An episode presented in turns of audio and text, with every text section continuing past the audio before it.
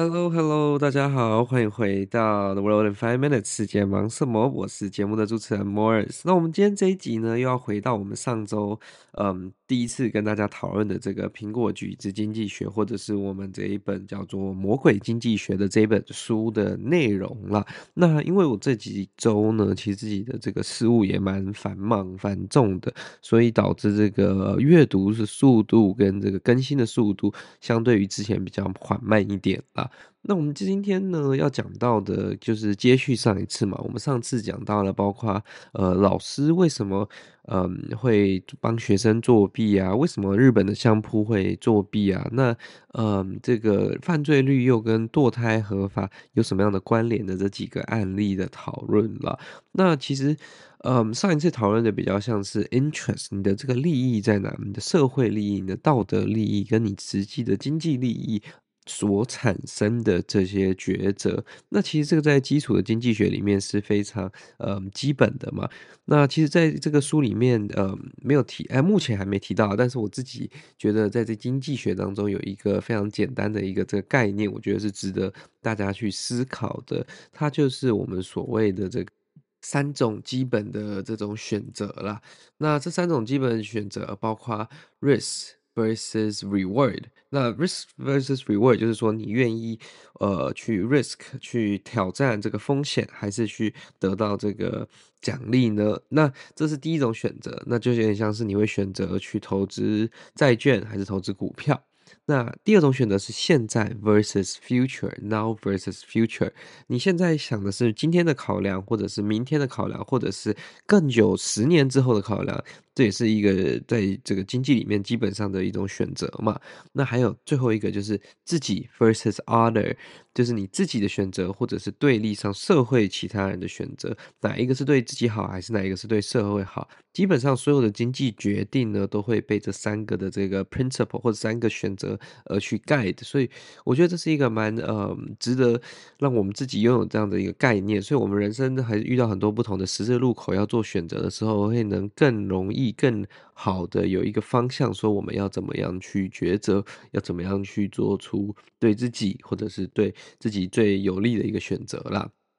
那呃，我们回到这本书，我们今天要来讲到的是这个第二个单元，就是蛮大的这个呃一个单元，它讲的是关于 information asymmetry，就是资讯不对等。那什么叫做资讯不对等呢？我不是说一个人完全没有资讯，呃，然后另一个有资讯，这才叫做资讯不对等。这个虽然算是，可是这个是算呃 very extreme cases，非常极端的例子了。通常不会有人完全没有资讯，可是你拥有的资讯。的 quality 跟 quantity，不管是数量或者是品质上没有对方好的时候呢，那这个就会导致你这个资讯不对等呃的情况产生。那其实，嗯，在这个社会当中，我们在很多的地方呢，都会遇到这种资讯不对等的情况了。那包括你在买车、买房，甚至是呃殡葬业者，其实也是一个资讯不对等的一个非常大的。呃，受益者啦，其实我呃这本书里面提到的三个 example 就是房屋中介、汽车销售跟呃殡葬业者。那当然他是用美国的这些呃案例在做举例了，但是我后来想一想，其实我们如果今天呃换成是台湾的情况来说，其实大致上的情况也是符合的。怎么符合呢？我们就慢慢一个一个 case 来讨论了。我们就先从这个 real estate um agent 这个房房仲的这个案例先开始做讨论好了。那大家都知道，房地产的这些业务呢，或者是我们统称这个房仲的这些工作人员呢，他们嗯，基本上他们就是一个桥梁嘛，桥接这个卖家跟买家。那他们拥有的不只是卖家跟买家想要的，跟他们的资讯，他们拥有的也是这些 connection。那甚至他们更能了解这个市场的资讯，呃，这个。市场区域的合理范围，呃，目前的市场需求有多少卖家想要出售等等的，那或者是说有多少的潜在买家跟潜在的卖家，就是即将拿出来市场上销售的房子，这些是在市场上面，呃，我们今天如果对一个区域有兴趣的话，我们要去查，其实是找不到的嘛，那其实是需要透过。这些防冻人员才能去加以了解，说有没有什么呃、secret 呃、houses that's gonna be sold in the next few months or anything like that。那在这样的情况下呢，房仲他就有他的绝对优势嘛。那你可能也会去选择相信，因为他们在嘴巴上可以讲得头头是道，说他们对这个区域的分析，对这个市场的分析等等的。那当然有一些房仲当然是可能会比较站在这个消费者、顾客的立场上，但是对于他们来说，我们要去了解，就是像前一个 chapter 所提到的这个，他们的 interest 在哪里，他们的利益在哪里？那其实对大多数的房仲人员来说呢，他们大部分的经济利益都会在这个呃成交的时候才会产生。对，他们有基本的底薪，他们有呃可能在这个业务上的一些加成，可是最主要的时候，他们还是需要成交才有办法抽成啊。所以对于他们来说，用最短的时间。呃，成交，这才是最大的利益化。他把每一个案件当中，嗯、如果都花十个小时就成交，他一个月可能可以成交四个案件，诶，那他是不是就可以，呃？得到不错的报酬了。我我刚刚有点口误了。他如果每个案子花十个小时的话，他一个月可能可以成十几个案子，十六个案子，这样子对他来说不是一件好事吗？因为他可以抽的这个呃的薪水呃这个抽成的价格就会总价会非常的高嘛。那如果他每一个案件呢要花更多的时间去投入，跟更多的时间去嗯经营的话，那他同样他其他案件能投入的时间就减少了嘛。那我们来想说，呃，这个是他的角度。那我们来看看卖家跟买家呢？当然，卖家永远都希望自己的价格可以卖得越高越好嘛，因为毕竟这个房子可能是呃你花大笔金钱购入的，你可能不想要就是原价卖出厂，甚至是说你可能想要跟着这个呃。房呃，周遭房价的涨幅而去提高自己的售价嘛？那这样子的一个情况下呢，其实大部分的卖家都是希望可以呃，如果没有经济压力的卖家，都是希望可以放到价钱是最好的时候，然后成交价格可以提到最高的时候。那当然，呃，这个对卖家来说，呃，是很合理的啊。可是通常大家会认为说，诶，越高的卖价不代表业务员呃，房仲这边可以得到越高的。抽成跟报酬吗？为什么他们不会努力？呃，或者是说，呃，叫这些卖家等待啊，又或者是说，帮他找到愿意出价高一点的买家呢？那大家要想到，就是说，今天同样一个房子，我们就以呃一个简单一点的数字来做举例了。假如说今天它的这个售价是一万块的话，那房仲的抽成，我们就说呃。大约抓个 five percent 好了，所以我们今天拿一万块，我们拿一个小点的数字当做 example，一万块的这个 five percent 就是大约五百块嘛。那当然，嗯、今天身为卖家，你一定是希望这个价格可以卖得更高的。就算今天变成一万一、一万二、一万三，你也会觉得哇，多赚那三万块也是非常值得的。那所以今天如果价格，我们就呃举例了，我们提到一万五千块好了，那一万五千块的 five percent 呢，呃，就是。七百五十块，所以对于这样子的房仲来说，他在这提升五万块的这个范呃的范围的时候呢，他多获得了两百五十块。那对，对于买家来说，呃，他的这个影响比较不大，因为他有钱，他就能买嘛。对于卖家来说，他多赚了五万块，但是对于房仲来说，他要投入的时间跟金钱的成本，要让这五万块产生，绝对是对于他来说大于那两百五十块的效益的。因为今天如果抽成的 percentage 不提高的话，他一定不会呃很努力的希望把这个价钱抬高，只要能抬到一个合理的价格，他就认为说那可以出售了，因为对他来说，呃，他宁愿把这个时间，把这个 opportunity cost 这个机会成本转移到其他的案件上面。他今天同样，他假如说要呃要提升这个五万块，他可能要花五个小时好了。那他把这五个小时投资在另一个一万块的 case 上面，是不是他在达成一万块，他是等于说他又多赚五百块？那在这样的一个成本下，呃，跟这样的一个 equation 下面，对他们来说，呃，更多的案件成交其实才是最大的利益化，并不是。啊，把每一个成交的价格都抬到最高。当然，呃，经营如果是经营呃特别高的这个豪宅啊，又或者是说价格特别高的房子，另当别论啊。因为那那个那个 percentage，嗯，就是总价改变，对于那个 percentage 改变也是会是蛮蛮大的。假如说今天是两亿多、两亿四、呃三亿多的房子，这样子比起来的话，那当然它的 five percent 还是会有蛮大的差异。但是一般来说的案件的话，这个利益是不大的。而且这些佣金呢，还要扣掉一些可能，嗯，他们店里面要抽的，他们连锁行业呃连锁。的这个房仲要抽的这些行政费用，其实真正落到这个业务员手中的这个部分呢，其实嗯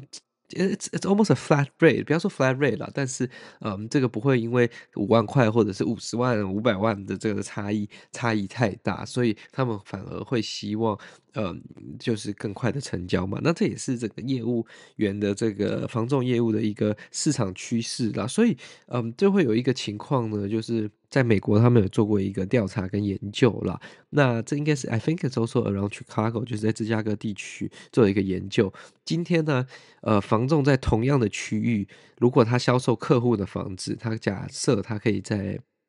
一个月内销售掉，但他如果今天在同样的区域、同样的类似的房子，或者是呃，就基本上一模一样的房子啊，但是是房仲自己销售自己的房子的时候呢，平均啊，on average，他在市场上会多卖超过呃十天左右。那为什么会超过十天呢？因为今天的这个受益者如果是房仲他本身呢，他就当然愿意投资那十天或者时间来去获得一个更高的报酬嘛，因为实际得到报酬的是他嘛，那。呃，而且呢，他们的这个调查有发现，通常房仲这样子销售的房子的这个价格呢，都是会高于呃区域当中其他房价的价格，通常会是就是一个立标点呐。那这个就可以很证明，就是说，其实呃不是这个房子，很多房子不是没有这个价值，只是对于房仲来说，他会说服你说，哦，这个价格可以卖了，可以卖了，不要再撑了，这个真的是很好的价格了，因为他也想要成交，他也不想要你坚持不卖啊，所以他就是认为，嗯，应该说他就是利用。用他所有拥有的的这些资讯来去呃说服两边。当然，对买家来说，这是一个比较现实的问题嘛。有钱就买，没有钱就就去买其他的。这所以这个对买家来说，其实影响比较不大。对卖家来说，他反而呃影响比较大嘛。因为你可能不了解，就是市场上现在有多少客户在看房子，有多少人可以斡旋，有多少人可以这样子你勾结。那被房仲掌握了这样的资讯之后呢，你基本上你就被套牢绑定了。他说什么，你只能相信什么。那除非你又完全把房仲换掉等等的呢，在这。很多情况下，这不是一个很轻易发生的事情嘛。Anyways，那我们刚才提到这个房仲的 case，其实我觉得是最 prominent、最呃，在我们生活当中可以看到一个这个 case 啦。因为其实就算房仲很常呃说服你的这些价格啊，又或者是说嗯、这样子的一个 potential，他们可能呃只是利用他们对于这个产业的认知以及他们想要达成的目的而去对你做销售。那其实常常你如果用一些其他的这个嗯 taken other factor into consideration，你把其他的数据啊。等等的，一起纵观来看的话，其实有时候的这个价格的 estimate 会是用一个数学或者是比较 data 的角度去呃精算的话，会比房仲跟你讲的这个数字更 accurate 了。Anyways，那我们提到就是，呃，汽车销售基本上也是一个蛮常这样子的一个问题嘛。很多人都知道，就是，嗯，新车这样子，嗯，落地之后，就是签车之后呢，就会直接跌三成，这是一个很多民间大家这样子讲的一句话嘛。但是这其实也是事实啊，因为其实为什么新车会有这样子的一个优势呢？对于新车的这个业务员，因为呃，从原厂这边来而来的价格呢，基本上它可以用各种功能啊，用各种新的更新啊、新的造型啊、呃设备啊等等的来去抬高它的价格。那抬高这个价格之后，对于消费者来说，你又不能嗯有一个真的很科学的方式去计算，或者是去说去理解说这个些新增的东西有没有达到这个嗯这个价值嘛？那达到这个价值，就算它真的达到，也是你内心的一个判断嘛？那。业务员这边呢，他虽然可能知道说，哦，这个东西大概呃成本在哪啊等等的，但是他呃，我觉得大部分业务员也不太确定，因为这还是被车厂掌握着，但是他们还是有一点点的这个资讯优势跟呃对于这个买家资讯的不对等啊。那在这样的情况下呢，你当然买车的时候，你基本上哎对业务员就就跟你说，哦，这就是我最低的价格，你只能买或不买，你也不能没有办法去协商，因为他们也有的这个嗯权利，其实在这个协商当中更大的。你是身为说，就算你有钱，你如果不想要这个价格，他也不会继续为了你特别降下去，因为他可能了解，就是说这个市场有更多人要买这个车。那在这个情况下，到二手车的情况就不太一样。二手车在市场上，我们就有一个比较嗯标准的一个数学的计算方式嘛。这台车的新车价乘以它大概多少年份，然后乘以多少里程，然后折旧的程度大约会落在哪个范围？这个其实就是相对于新车来说比较好预计，而且是更公正、透明、公开的。那这个就是一个嗯资讯的一个广泛度嘛。因为当进到二手车市场之后，很多的资讯都会在呃网络上啊，或者是说嗯在各个不同的这个二手车商直接公布出来。那这对于他们来说，其实就是一个嗯更好的一个方式。对于不管卖家或买家来说，嗯，其实是更清楚、更理解、更直接的。那最后一个提到这个 example 呢，就是殡葬业者了哈。我实在是觉得这个实在是一个太好的 example，尤其在台湾这种殡葬业，呃，就是非常我不要说混乱啦，但是我觉得是非常的呃没有规章，甚至是很多都是非常随就地起价，然后趁人之危的这种业者啦。那当然这不是所有的业者，但也是有非常诚心诚恳的这种呃殡葬业者，但很多的殡葬业者呢，基本上就是利用这个嗯、极度的资讯不对等来去呃。把把一整个包装这样子，一整个殡葬的 package 销售给这些往生者的家属，其实非常过分的。我其实我就讲起来，就是令人非常气愤。因为，嗯，前面这几个案件都算了，因为房仲啊、车子这些东西可以慢慢等的。那通常如果有人呃不小心离世了之后呢，这个。那个时间是非常紧迫的。那这些殡葬业者呢，他们拥有的是绝对的资讯，你知道吗？他们知道说，哦，这些东西大概成本要多少，在这个嗯礼堂办要多少钱，花要多少钱，然后等等的嗯这些过程啊，灵车啊，呃，或者是你要如果这个棺木啊等等的，那或者是请这些师傅的价格，但是他们今天。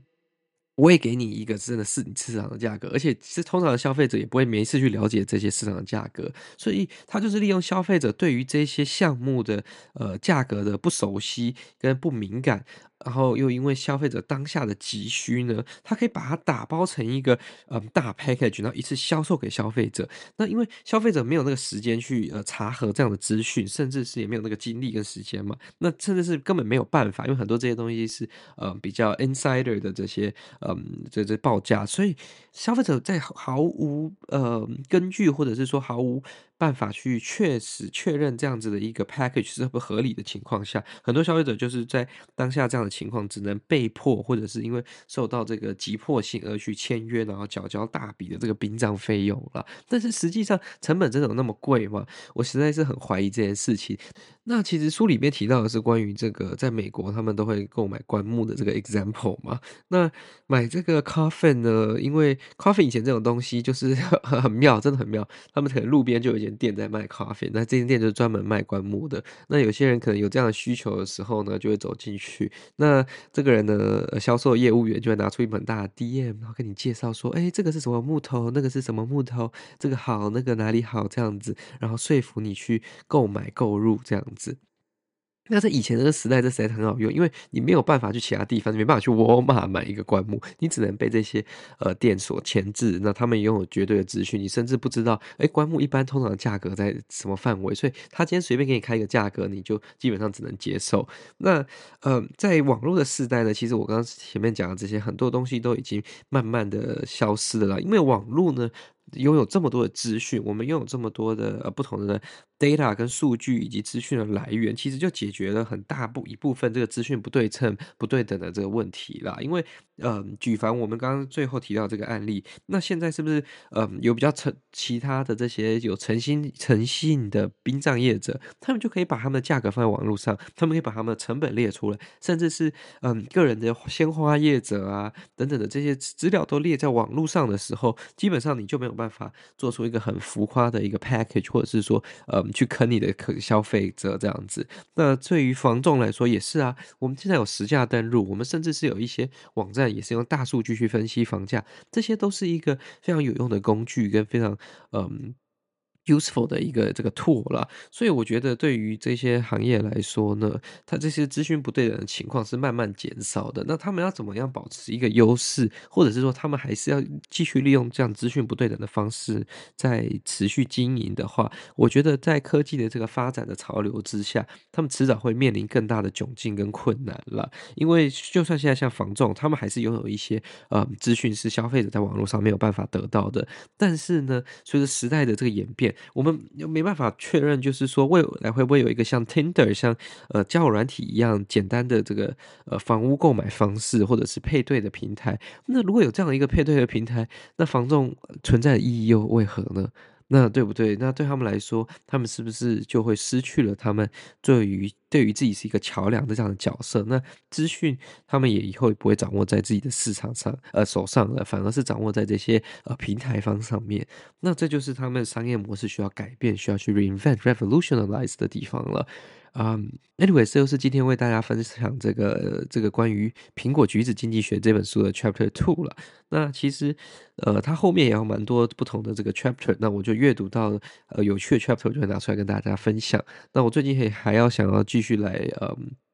我之前有大概翻过了，只是没有很仔细读。另外一本就是这个《晶片战争》这本书，但其实很多人都已经有读过这本书。那我刚好是会有一位这个在半导体业工作的朋友嘛，那想要之后邀请他来一起跟大家聊一聊关于这个《晶片战争》这本书。那我们就等我开始读，等他开始读完之后，我们再一起来呃聊聊这些这个产业的消息吧。好的啊、那我们的今天这一则这一集就到这边了。如果你喜欢我们的节目的话呢，再将它分享给你的亲朋好友，这对我们来说是真的非常大的帮助了。来 Instagram 追踪我们，对我们来说也非常的有用。那我们就下次再见喽，拜拜。